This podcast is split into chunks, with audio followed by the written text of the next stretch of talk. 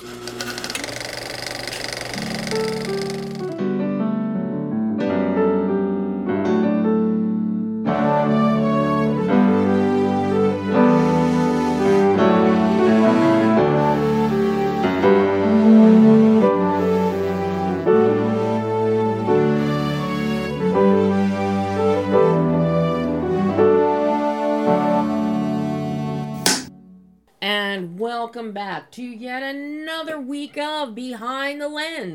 I'm Debbie Elias, film critic, creator, and host of Behind the Lens, where we go behind the lens and below the line with the movers and shakers, the film and TV makers, the producers, the directors, the writers, the actors, the cinematographers, the production designers, costume designers, composers, uh, film editors, sound editors, sound mixers, authors, you name it, we talk to them.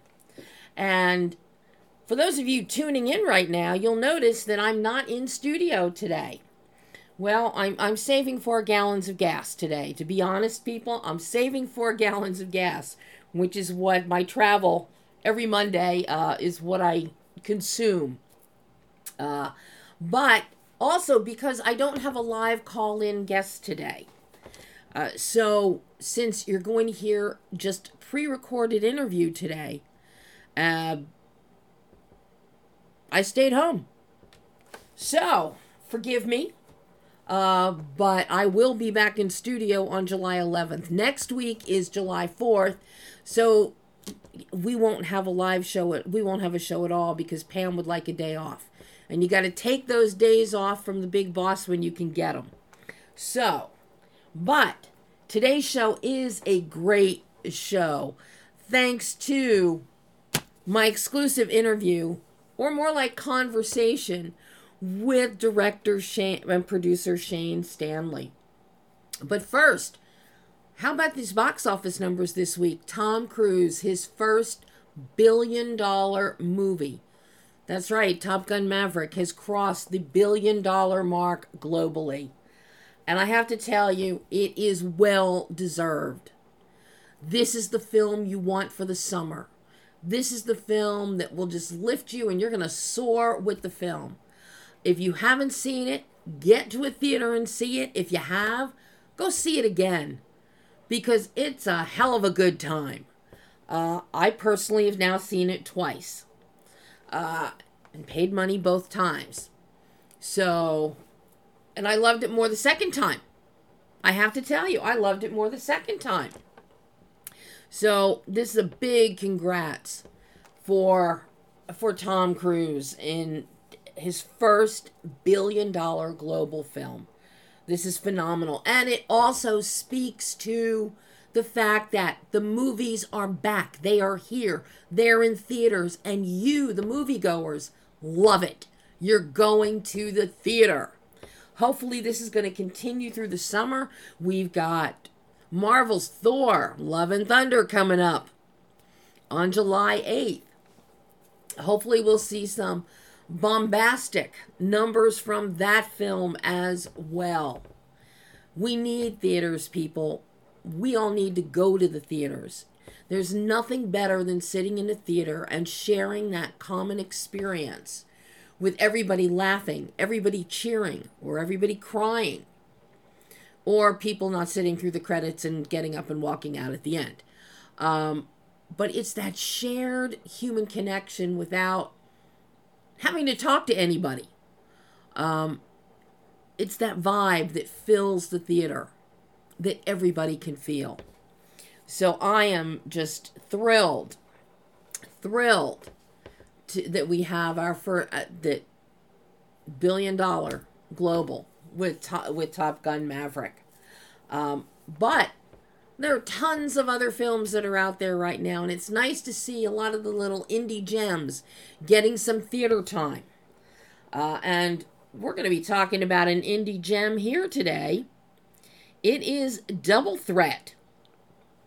It is it's a genre blend. It's it's action. It's a thriller, and it has some really great inherent situational comedy within it. And it is directed and produced by Shane Stanley. Shane is also one of the editors. It is written by CJ Walley, who has collaborated with Shane on a few things. Shane is a fascinating director. He started back in the 80s under the tutelage of his father, Lee Stanley. Uh, started with what is known as the Double Passage series, uh, for which I believe Lee won an Emmy Award uh, on that one. But Shane has learned all the various disciplines. He's edited on a number of projects for years. He's directed, he's written, and he has produced, thus learning uh, under his dad's tutelage every element that comes into the making of a film. He is very boots on the ground as a producer, and as such, that makes him a better director. And with Double Threat, one of the interesting things is that this was shot very early on, as soon as filming could come could rear back up during lockdown. This was one of the early films to re, to shoot. But because of COVID and the lockdown, Shane encountered some really big challenges, not the least of which is losing seven or so of his locations days before filming was to start. And luckily for him, he had a, a really incredible cinematographer with him, uh, Joe Leogan, because together with Joe, they really shot from the hip in rejiggering a lot of this film um, in order to make do with the locations they had change them up so they look different so that you're not going to know which one, you know, what's missing. And believe me, in watching the film, you would never know that uh, they lost locations. The film, it's, you know, it's a fun film. It's something we don't see often. Stars Matthew Lawrence, Kevin Joy, Dawn Olivieri, Mo and Danielle C. Ryan. Danielle C. Ryan is an actor to watch. If you aren't familiar with her, see Double Threat, and you'll know why I tell you this. She did her own own stunts in this film. She is very um, accomplished in WWE styling, uh, styling, martial arts, knife throwing, archery, equestrian work, all of them she brings to play in this film and does her own stunts and does them so well. The whole premise of the film is Matthew Lawrence's character, Jimmy, has lost his brother, is going to scatter his ashes in the ocean. However, he's at, you know, a 7-Eleven, a gas station, gas station stop, and uh, he becomes part of uh, a hit on the cashier in the store, played by Danielle Ryan. Cashier's name is Natasha. And poor Jimmy tries to flee, but then he finds Natasha hiding in, the back seat of his car. But she isn't who she appears to be. She is a woman on the run from the mob. And she suffers from a split personality. Uh, Nat and Tasha. She convinces Jimmy to let her come along on this road trip, with her main goal being getting to the West Coast and getting on a boat and going to Hawaii. Unfortunately, uh, you know, she stole money from the mob. They want their money. So the son of the of the mobster, Tommy Lombardo, who Mo Gallini plays, Ellis, played by beautifully played by Kevin Joy, as with such great buffoonish uh, characteristics. It's just to die for fun. Um, he then joins up with his father's right hand hit woman, Ask, played by Dawn Olivieri, and the chase across the country pursues. It is fast paced. There is a ton of action. There are some implausible scenarios that are just fun, but you watch and you keep watching because you are having so much fun watching this film. And part of it is, and a lot of it is due to Joe uh, Laogan's cinematography. But then also in the editing process, the editing keeps the pacing very well in hand. You stay interested, nothing lags. It's just a lot of fun. And when Shane and I spoke, this was one of the most casual, fun filled conversations I've ever had with a director, with talent. Um, we actually chatted for over an hour about anything and everything. Shane's love and appreciation for film is some of the greatest I have ever had the pleasure to witness. He truly loves film, he loves the craft of filmmaking. And he uses his head as a director when he's thinking through how to execute something. And as you'll hear in our conversation, he goes deep, dives deep into his processes from cinematography to locations to his casting process. And I have to tell you, he is so humble and he truly believes in collaboration and loves to pump up his cast, his crew. And you're going to hear so much of that in this conversation. And also about his upcoming project, which all the Dr. Quinn fans out there will, will be anxious to, to hear about. Following Double Threat, he's got another film that'll be coming out, uh, hopefully later this year, called Night Train.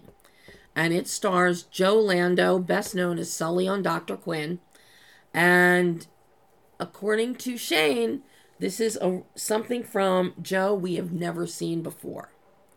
And that's one something that we see here in Double Threat the depth of the character of Ask that Dawn Olivieri brings to play and how she created this character from shoes to hair to clothes. The Danielle's work and bringing in equestrianism, archery, knife throwing, all of her disciplines. You know, Shane has an ability to showcase and bring out talents in the actors that he has on his team. And he does so beautifully here. So now, without any further ado, I'll stop talking and let you take a listen to my exclusive conversation with producer, director, co editor Shane Stanley talking about Double Threat. Hi, Debbie. It's Shane Stanley. Hi, Shane. How are you? I'm good. How's my timing? Your timing is impeccable. I really enjoyed this film. It moves it moves fast. It's not rocket science. It's entertainment. It is pure entertainment. You have fun watching it. And you have fun primarily watching Danielle Ryan is amazing. Her stunt skills, her action skills are fabulous. And yeah. This is what buoys you through this whole film. You know you've got some great action pieces the minute you see her in the first fight sequence. Well, first in the in the little mini mart, uh, but then with the first bigger fight sequence after they've been driving and, and they're looking for water and then they get stopped and you know they get caught and you I start seeing WWE style wrestling and flips coming into play along with some martial arts and you've got gunplay. So you've got a lot of different action styles happening. It's shot well. Joe Laogan, your your DP, I mean, you keep the camera mid to mid to like a mid wide. You stay away from ECUs and you really let us be a part of the action. Like we're we're standing there on the dirt just waiting so that we don't get hit by a knife or a gun or a kick. and, and when you're when you're around Danielle, you got to watch for that all time. and that just hooks you. And then we start meeting these other great characters. Ellis is the guy you want to hate because he's a bumbling moron. But and Dawn Olivieri as Ask, I love that character. Love that character. I, I can't wait to tell you about how that materialized. How th- I know you shot this during 2020. You and your writing partner CJ Walley, you came up with this during 2020. Talk to me about what went into number one this story because it's fun. It's it's Well- it's just fun. Thank thank you so much for that, Debbie. You know, it's it's interesting. I was on a road trip with my father about five years ago. He was directing a, a TV show uh, in Mexico starring Amy Johnston, who's another amazing martial artist. I've known Amy since the day she was born. And my dad and I decided to take a road trip down to Loreto, which is about 700 miles each way. We were on our way back.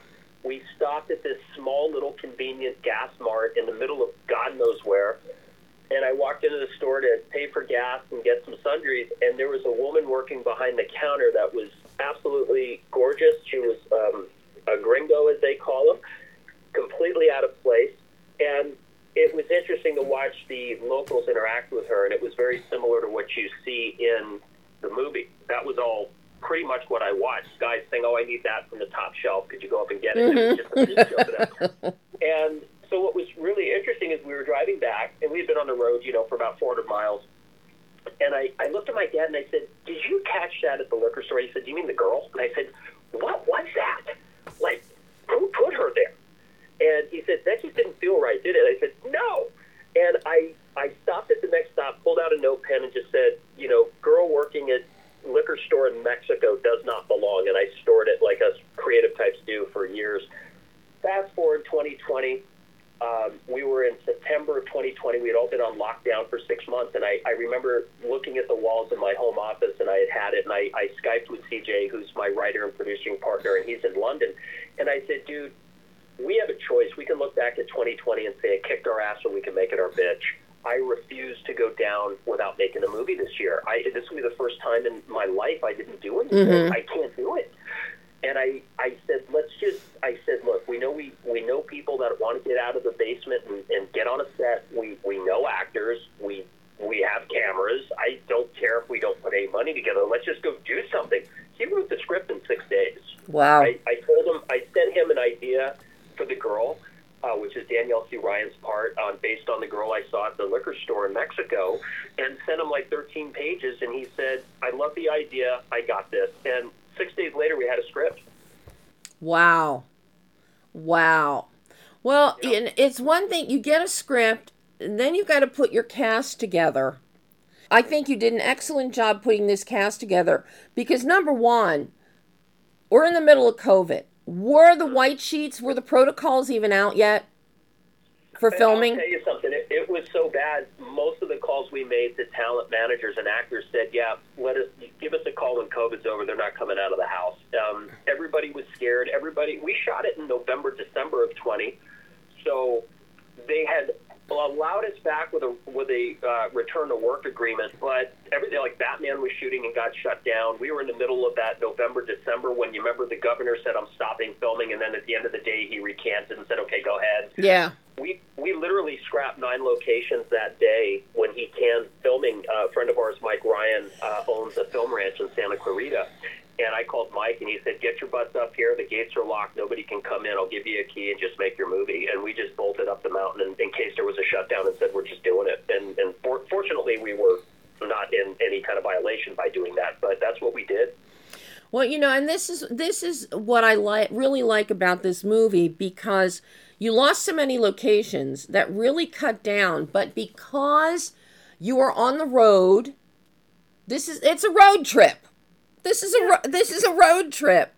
So with minimal locations and with Joe moving the camera and with the fast-paced action, you can take the same dirt road location and trees and just turn things around What we did. and multi-purpose and get different angles for, you know, okay, it's 20 miles later on the road. You're still on a dirt road, there's still trees. We're just going to point the camera this way. So you can really multi purpose things and still get new and interesting looks. Do, do you know, and I can say this because you're one of the few reviewers that actually watch movies anymore. So do you know do you know when they pull over for the first time that they overheat the car? Yeah. Okay, flip the camera around 12 feet to the left. That's the fight scene at the gorge. Wow. And then and then you know where she did the horse stunt? Oh, that was amazing. 10 feet 10 feet behind the fight scene and that water heated scene um, i mean i could go on for days uh, where she goes under the hood and fixes the car is where 12 other scenes happened i mean that's just what you have to do in filmmaking is you try to ex- expand as many locations as you can without having to do company moves but we were forced to, to spend 12 days in one location and that was never the plan but you really really made the most of it shane and this bring it out. We really wrung it out. I was really proud of our team. We that we had to. But you know, and this is something that you don't see much anymore. Not with low budget, no budget, micro budget, not even with big budget. Go back to the early days of movie making That's when right. they were on location. You're out in the dirt. Okay, we'll turn the the dirt. angle this way. We'll turn the okay, we'll scuff up the dirt, we'll throw some rocks down. But you have to economize and make the most of what you have. And that's something that I always loved that I learned with my dad starting in live television in like 1949 49 Wow. Wow. because everything is live so how and you're doing local programming and kid shows and all how do you change it up you turn the camera you bring a couple little uh, like some extra cars in or something like Yeah. that but it's the mother of invention and this is something i'm that i don't see as much i don't see the creativity to use what's in front of you That's that's all we have. You know, I, I wrote a book a few years ago called What You Don't Learn in Film School, and it's basically how to take nothing and make something out of it Mhm. in making a film. And I had to revert back to that in my mind and say that mentality has to apply more than ever in a film. And I'll, I'll tell you a secret, and I'm sure you could tell is is we've got Danielle who does all her own stunts. Um, and Matthew Lawrence, credit to him as an ex Baja buggy racer. He did all of his own driving, and all the chases were all Matthew behind the wheel. Mhm. What's really funny is because of the back to work agreement, we could not do traditional driving scenes with cameras in the car and director in the car, sound guy in the car, Sure. and ACs in the car because of the COVID protocol having everybody in a tight space. So when SAG saw the script that it was a road trip, they said you have to green screen everything or tray everything because we don't want anybody in the cars. We can't be that close.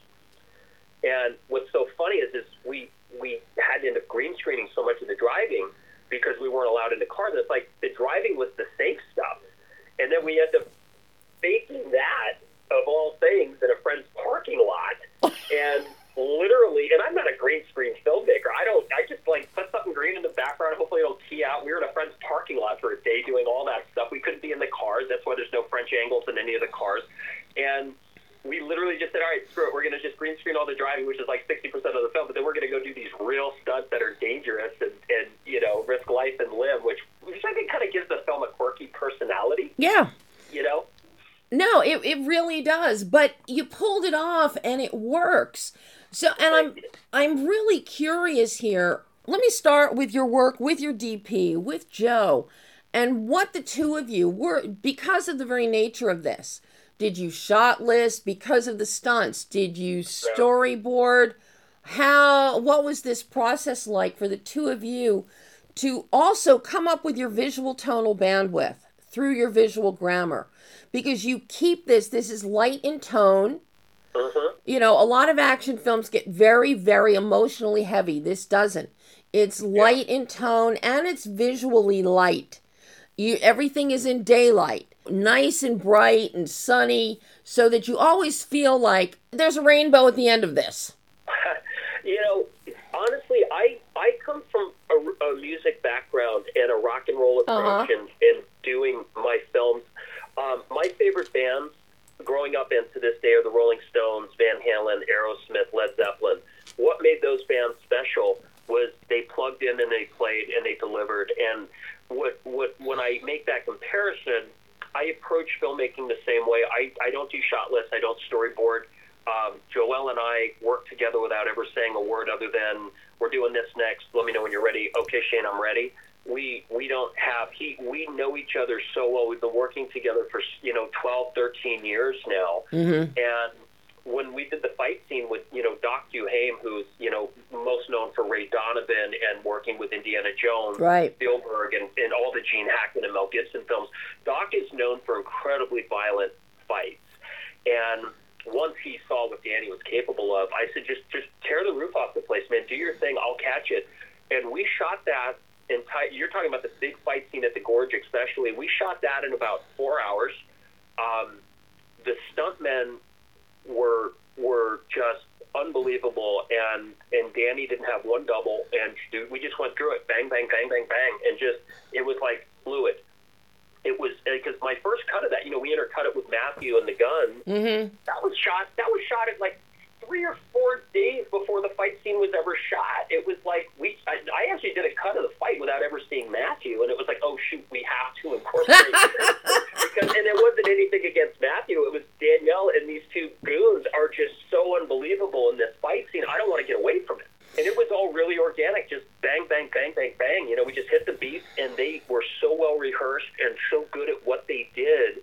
It was like I didn't want it to end. And I do something really funny when I shoot action scenes is I don't watch the monitors because as a cutter, I like to get in the edit bay and discover what not not go. Wait, I knew there was this one shot. Where did it go? So when I cut our action scenes, it's all fresh to me. I refuse to watch the monitor. When they were doing it, I actually just kind of played with my my wedding band. I was you know eating a snack. I mean, I'm there on set, but I know I trust people like Danny and Doc and the people he, he brings that it, they're going to deliver. And boy, was it nice to see in the edit bay what we had for footage. That is really a smart, smart thing to do, Shane, because it does keep it fresh. And as you said, you're not hunting, okay, I thought I saw that shot. Where is that shot? It has to be here. And Yeah. you're so focused on what you can't find that you're missing what you do have. Yes. Oh, I've seen it. You know, being a cutter for 30 years, I can't say how many times I'd, I'd worked with directors, and even early on in my career, where I was like, I know I had something. Where was this? Where was it? And you finally realize what you're looking at is what you thought you had. And I don't use script supervisors or continuity people. I don't use that because what you may think is gold while you're shooting could be an absolute, you know, catastrophe when you get in the bay, and then what you think is no good when you're shooting is something that could be a gem. So what I do is I, I trust my actors. We pre-rehearse and go through everything and hit our stuff, and I trust them entirely, and I trust Joel, my DP, and I, I just let it unfold. It goes back to the rock and roll mindset. It's just mm-hmm. plug in and play. And then that way, when I get in the edit bay, I discover so much. I'm like, God, I, I didn't think I'd like that take. Wow, what a gem. Or, God, that take I thought was great just isn't. Let's go back to take three or two. And and I, I just that's how I like to piece it together. It's it's just it's worked for me. Um, and I just like to discover edit bay. I don't like to go in with any expectations. Well, now that begs the question were you doing any rough edit at the end of a shooting day or at the end of a sequence or the end of a couple days? Or did you wait till you had everything in the can and then tackled editing? Well, that's how I always do it. I always shoot the film, and I take about a week or two off, and then I go in fresh minded as a cutter. Um, I actually worked with a, an editor, Frank Reynolds, on this. Frank, you know, he cut Academy Award nominated film, you know, in the bedroom with Emile Hirsch and Sissy Spacek. And Frank and I met while I was in post production on this film. And what happened was because let's go back to COVID. I had two assistant editors on this film that were going to put all the dailies and transcode and sync everything for me. Sadly, they lost parents and grandparents during COVID. So I had a film that was shot that was not sunk and conformed to work with until three months after wrap. I actually had to find somebody who would do the film for me as an assistant editor, and it was in Cairo, Egypt. This wonderful guy named Yusuf he was stuck there because of the pandemic. We pipelined him 20 terabytes of media 2 mm-hmm. months after we wrapped. And in the course of six weeks, he sent me back my films, sunk and picture daily. And I started cutting. and I cut the film for about four or five weeks. I was about 45 minutes into it, and Frank reached out to me, and it was so wonderful to connect with a like-minded fellow that has an incredible resume. And I had, I had already starting prepping to do uh, Night Train, which is the film I just finished. I said, Frank, I'm gonna I'm gonna want to work with you on this. So I sent him a hard drive, and then he he kind of picked up the baton and started working, and then we worked in tandem for the next four or five weeks to get it to where what you saw. Wow. Yeah. When that process works for you, that's what you do. That's what you do. I mean, I I have been cutting my own stuff for so long. I've worked with great editors over the years, like Dave and Nick Golding, these brothers that used to work with Zalman King, and they've been working the network train now for about ten years. So it's been pretty much me, and I really enjoyed working with Frank on this. I hope we get to work together again. What you deliver certainly certainly speaks to the collaboration because you've got great pacing. Thank you. It keeps moving and it's fast paced and it's fluffy. I like that. I like that. It's fast paced and fluffy. As I said earlier, it's not rocket science. This is just fun and it's fluff. You've got all this action and it's fluff.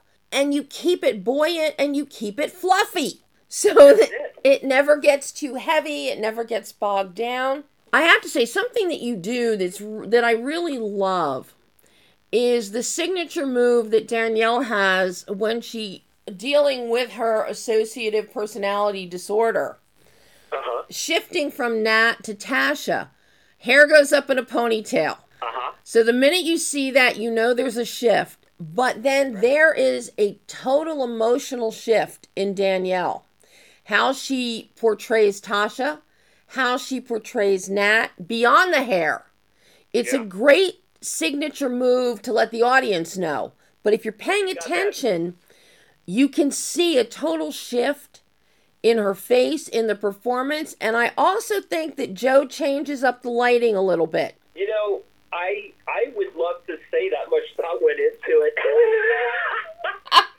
it, was it was you know because it, what what we knew we were going to do. CJ had put in that hair goes up in a ponytail and quirky bass lick punk rock chimes in. And if you notice, every time she goes in Natasha mode, really, you hear the Total Chaos song "Sold Me Out." The the opening bass lick comes in. That was that was all the thought that went into it. And you know, when I talked with Danielle about the role, she she said, "How do you see that?" And I said, "I, it, I there will be no camera tricks. There'll be no morphing. There'll be no stars aligning. It's going to be a bass quirk. You put your hair in a ponytail, and it's all on you." And I said, um, "The way I see it is, Nat is the girl next door, apple pie, small town girl that you want to take home to mom, and Tasha is every Lara Croft loving guy's fantasy. And just be yourself, find that. And I remember the first scene we shot um, in the film with her. We went up to Big Bear first, and so day two was when they see the plane and they have to go be a plane to go find their truck. Um, we were just outside. If you watch that scene, that was the first thing we shot with her. We were just outside in uh, at my my cousin's driveway of the my cousin's log log cabin in Big Bear that we stole for a day. Um, we didn't have the budget for lighting. It was just shoot.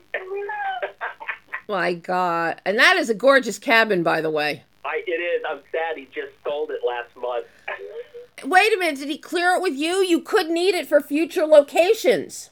I I had lunch with him two two days ago, and he said, "Oh, I sold the cabin, by the way."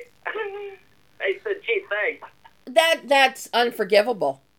Yeah, but he said I bought a boat. If you ever need a boat, I said, "No, I'm not doing boats anymore. You can uh, you can keep the boat." Keep the boat. That's enough reason to disown him as a family member. Eh, I'm thinking about it. I'm thinking about it. Seriously. You do have some comedy in here, and it's inherent comedy, Shane. Much of it comes from Kevin Joy and Dawn as Ellis and Ask.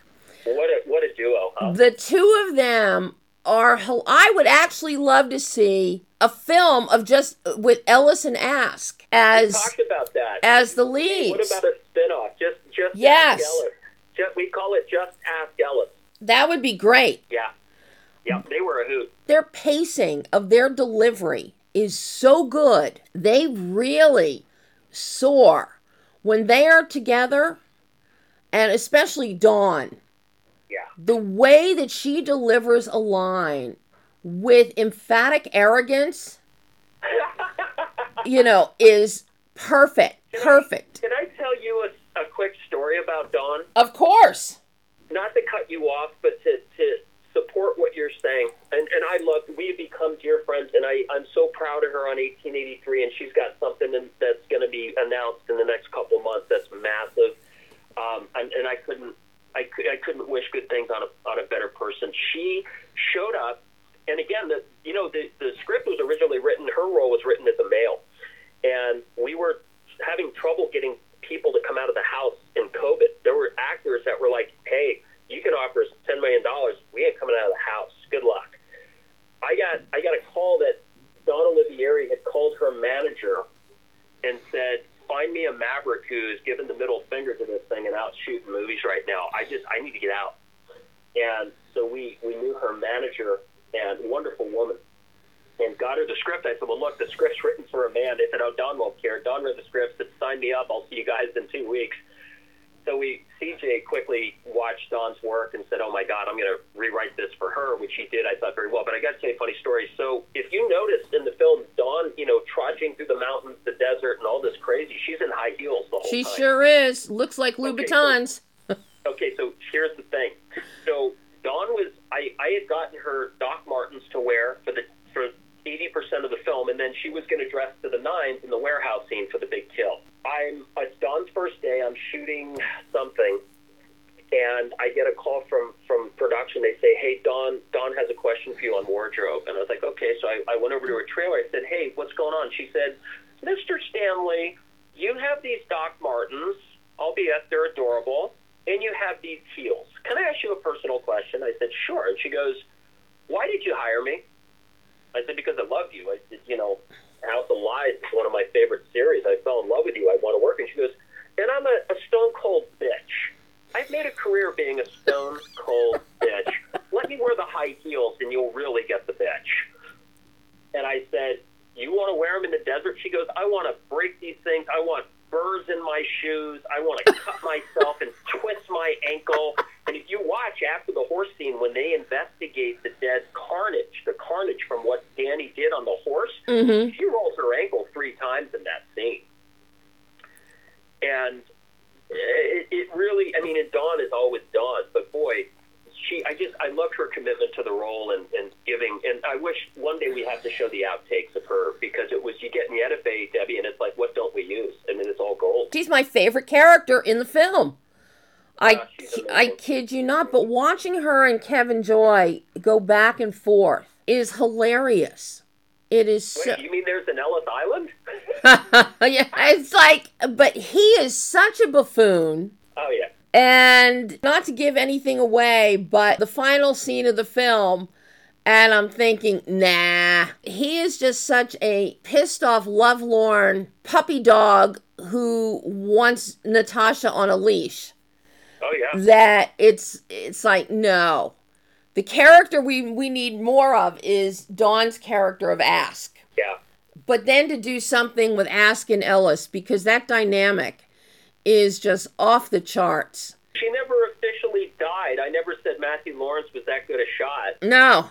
you know i mean i think I, we always joked about it and and i would you know work with that those two and that entire cast a hundred times over and twice on sunday i mean they you know the ideas that came from that at that time that's literally what we started calling it like we should do a spinoff called just ask ellis Yeah, you should. With the two of them. yeah Because obviously Ellis is still not going to win favor from his father. never So he may need some more tutelage, or dad's going to hire Ask to go after Ellis. we we always thought about the two of them getting married Well, actually, yeah. but she may be in a wheelchair. She could be in a, you know, after everything she went through. I mean, can you imagine the two of them stuck at the hip having to go out and go after their next mission? It would be a comedy of errors. That that's just it. That's And- exactly it. I think that would be great. But you know, you mentioned Dawn Shoes, which I just love that she's out there in high heels. This is akin to Bryce Dallas Howard wearing high heels in Jurassic World. You mentioned the shoes that Ask is wearing, but I have to say that whole outfit that Dawn is wearing, from the wig, the blunt cut wig that looks very That's Wendy. not a wig. That's not a wig. She bleached her hair out. Dawn, and not to cut you off, Debbie, Dawn, when I called her, I expected her to look like the Dawn Olivieri who we all know. Yeah. She just gotten married. She was living on a ranch in Oklahoma. And she was horsing, and she'd just done a documentary in Saudi Arabia on, her, on the treatment of Arabian horses. And I talked to her on the phone, and she said, Hey, I need to let you know I've chopped my hair and it's platinum blonde. Are you okay with that? And I said, Oh my God, are you serious? And she goes, Is that a problem? I said, No, I love it. I said, This is so different from anything you've done. I want you to look different. She said, Let me take a quick selfie. She sent it to me. I said, Oh my God, don't touch a thing. I'll see you in a week. The whole black and white, because that platinum is is like just this side of white. And it is so striking. And then with her all in black, but for she has like a tiger print blouse, silk blouse underneath the black the black trench coat.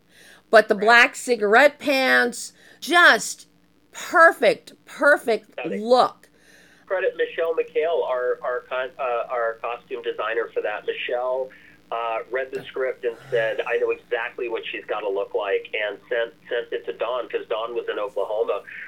Uh, you know, we were doing everything remotely and sent looks, and and Dawn just gobbled it up. She gobbled it up. And of course the the gloves too. Icing on the cake are the gloves. Love the gloves. That is a professional hit woman. You Oh, don't leave fingerprints. Unlike Ellis, who's like slobbering all over everything. Oh, yeah, absolutely. Gotta ask you, Shane, how challenging or how much rehearsal time did you have, especially with the equestrian and the archery? Because horses don't always want to cooperate. You know, um, Artisher um, and I encourage everybody to look him up. He's like a, a mainstay in all of the new Star Wars films and series Obi Wan, uh, The Mandalorian, uh, all of them. Uh, Artisher is probably one of the best horse guys in Hollywood. In fact, the horse we used in Double Threat is, is uh, the horse that's going to be in Avatar 2 and 3 coming out Oh, okay. uh, that's the hero horse. Danny, by trade, is a horse breaker. She she her passion is horses. There's nobody better on a horse. Um, every time I talk to Danny, she's training a horse, teaching a horse, having you know supper with a horse, Mhm. playing cards with a horse, and so they showed up that morning. Um, Danny just said, "Where are we shooting it?" I said, "Over here." She said, "Okay, give me give me 20 minutes." And she went out and she said, "I'm ready when you guys are." That was it. That was it. They had that was it. Wow.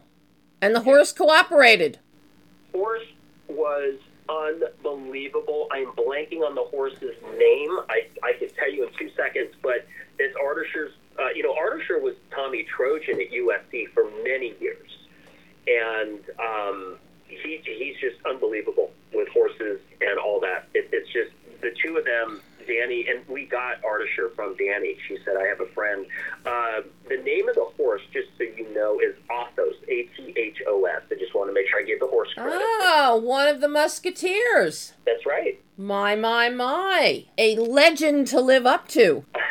well, I think after Avatar comes out, I think he's gonna be doing okay. Probably. So I've got one last question for you, Shane. Every filmmaker learns something about themselves with every project they undertake. Or if they don't, they should learn something.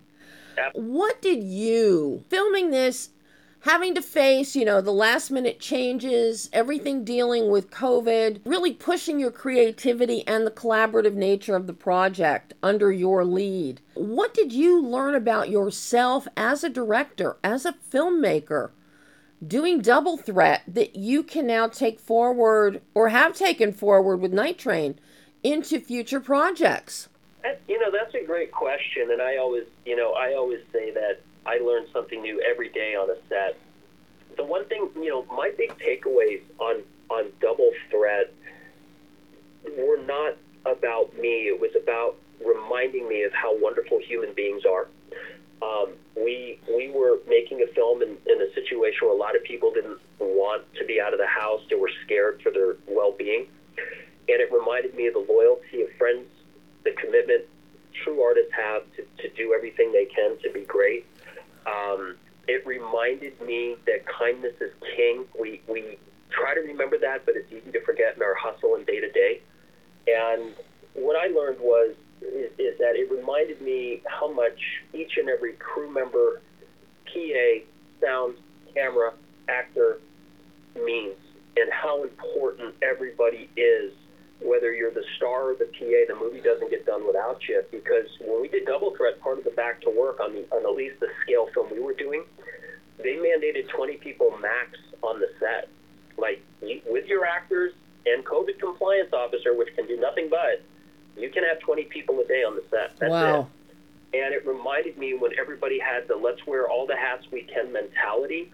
Nobody had an ego. It was like when when camera was ready and they saw somebody else struggling in their department because they were understaffed, they dropped everything without being asked and ran over and helped them. I had more people reaching out, like I said, Mike Ryan and Jimmy Valdez, when they heard we lost nine locations. They, you know, our co-producer Neil Chisholm called somebody he knew who had property, and they just said, "Guys, we'll leave a key for you. The place is yours. Do what you got to do." And and it just reminded me what a good world we are really living in. We hear about the bad it reminded me that, that without good people, we can't we can't progress, we can't succeed, and it just I took that into Night Train and just embracing a crew and cast again and doing the next film of just coming off of, of Double Threat of, of, about just kindness is king. Let's get people that really are in it for the love, and and and boy did it did it continue on tenfold in the next film. Wow. So, how long before uh, we get to see Night Train? Night Train just finished. Uh, it is done. It goes to QC quality control tomorrow, and um, we just had our launch at Cannes last week, and it went very well. And hopefully, we'll be able to announce some uh, some things in the coming weeks. We have a lot of things to go through and a lot of things to consider on that one, and it's all good. So. Uh, we're real excited. Danielle C. Ryan stars in that as well. We have Diora Baird, who a lot of people you know know her from Cobra Kai and Texas Chainsaw Massacre and, and uh, Wedding Crashers. Um, she was outstanding. Ivan Sergei, uh, Joseph D. Reitman, we, we uh, Joe Lando. We've got a great cast, and I'm real excited about that. And that was just basically a, a roll into from Double Threat with, with a lot of the same cast and a lot of the same crew. Well, I know I am definitely looking forward to that one. I mean, to share it with everybody. You know, we, we don't see enough of Joe Lando except on Dr. Quinn reruns. So I, I got to tell you, and I will tell you, in Night Train, Joe, Joe steals the show. This guy, I'm you sure. will see him like you've never seen him before. He he blew me away in Night Train. I'm so proud of them. And the great thing is, everybody's just got to remember in marketing, you want to loop in those Dr. Quinn fans because they are still rabid. They are unbelievably loyal. I've had the pleasure of working with Jane Seymour on a film some years ago, and I've known Joe. It's funny, my father and Joe have been friends for 35 years, and I got to know Joe really well coming up. And I just love working with him. He's such a professional and so low key, so humble, so gracious and he hasn't seen Night Train yet. He's real excited. I'm hoping he's going to come out to the house in a couple weeks and see it. Oh. I'm real proud of his work. I'm proud of all their work in it, but Joe really, really, you're going to see him in a different light, and that's what I'm most excited about. Well, I can't wait to see Night Train, and I want a, I want a prequel, a sequel. I want an Ask Ellis film just ask Ellis. just ask Ellis. I want coming, to see. coming just for you, Debbie. I promise. I really want to see that. I do too. Because they're so good together. When you hear what Dawn Olivieri is up to, and I'm not allowed to talk about it, it's just going to be when is Dawn available. Okay. That's when you hear what's going on in her life right now. You'll be like, okay, now I understand why why she's she's busy.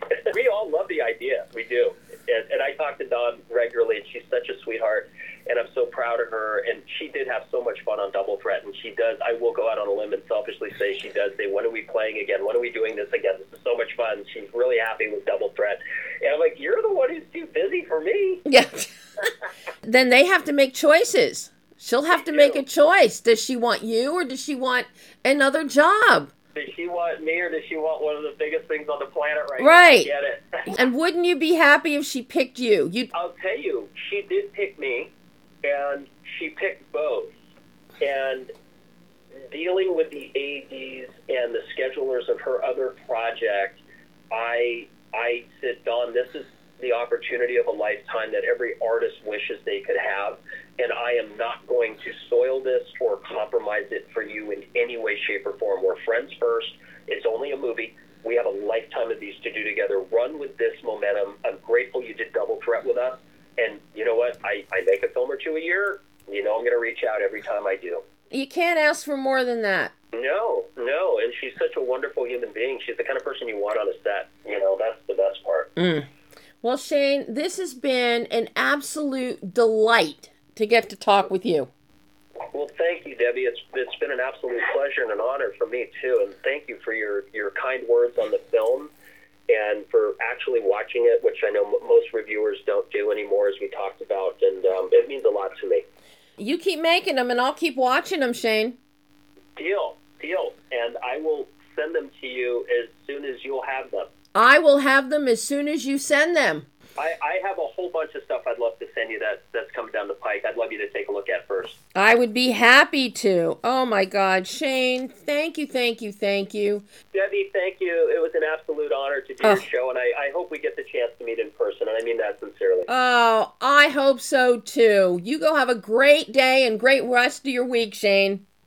You too. We'll talk soon. Okay, bye bye. And that is all the time we have today. That was Shane Stanley talking about Double Threat. Double Threat is out on VOD on the digital platforms right now. You can see it whenever you want, and I encourage you to do so. Be on the lookout for Night Train later this year. But, you know, let me uh, let me make mention to you as you all know i'm a member of hollywood critics association and our mid-season film awards are coming up stay tuned check out my website behindthelensonline.net on july 1st because our nominations for our mid-season uh, film awards will be coming out on the 1st and i will be having all that on my site for all of you to see who we are looking at for award winners midway through the year. Uh, I don't know what my colleagues uh, have submitted for potential nominees. I know what I, those I have submitted. Uh, and generally, I go with the small indies, uh, as everybody knows. But uh, some really great performances in the first half of the year. Disappointingly, and uh, we're not awarding uh, documentaries uh, in the mid-season this year. Hopefully, we'll be doing that next year, because as you guys know from listening to the show, there have been some great documentaries that have come out the first half of this year. And a lot of those filmmakers we've had right here on Behind the Lens. So, you know, don't forget, you can hear every single episode of Behind the Lens going back to day one on BehindTheLensOnline.net. We're on all of the usual suspect podcast platforms, as well as an archive, a limited archive on the AdrenalineRadio.com website. So you can catch Behind the Lens anytime, anywhere.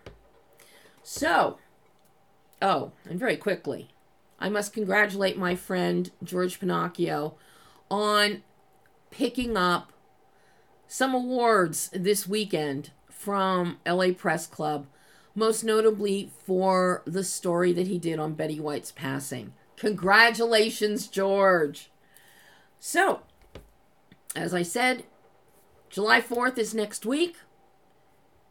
We'll be out celebrating with hamburgers, hot dogs, fireworks. Pam will be enjoying her enjoying her day off, and we'll be back on July 11th with a jam-packed show. We've got two guests on. Uh, very, very excited that I'm going to have Dan Copland here talking about his new film, Eight Wins. So, until July 11th, I'm Debbie Elias. This is Behind the Lens.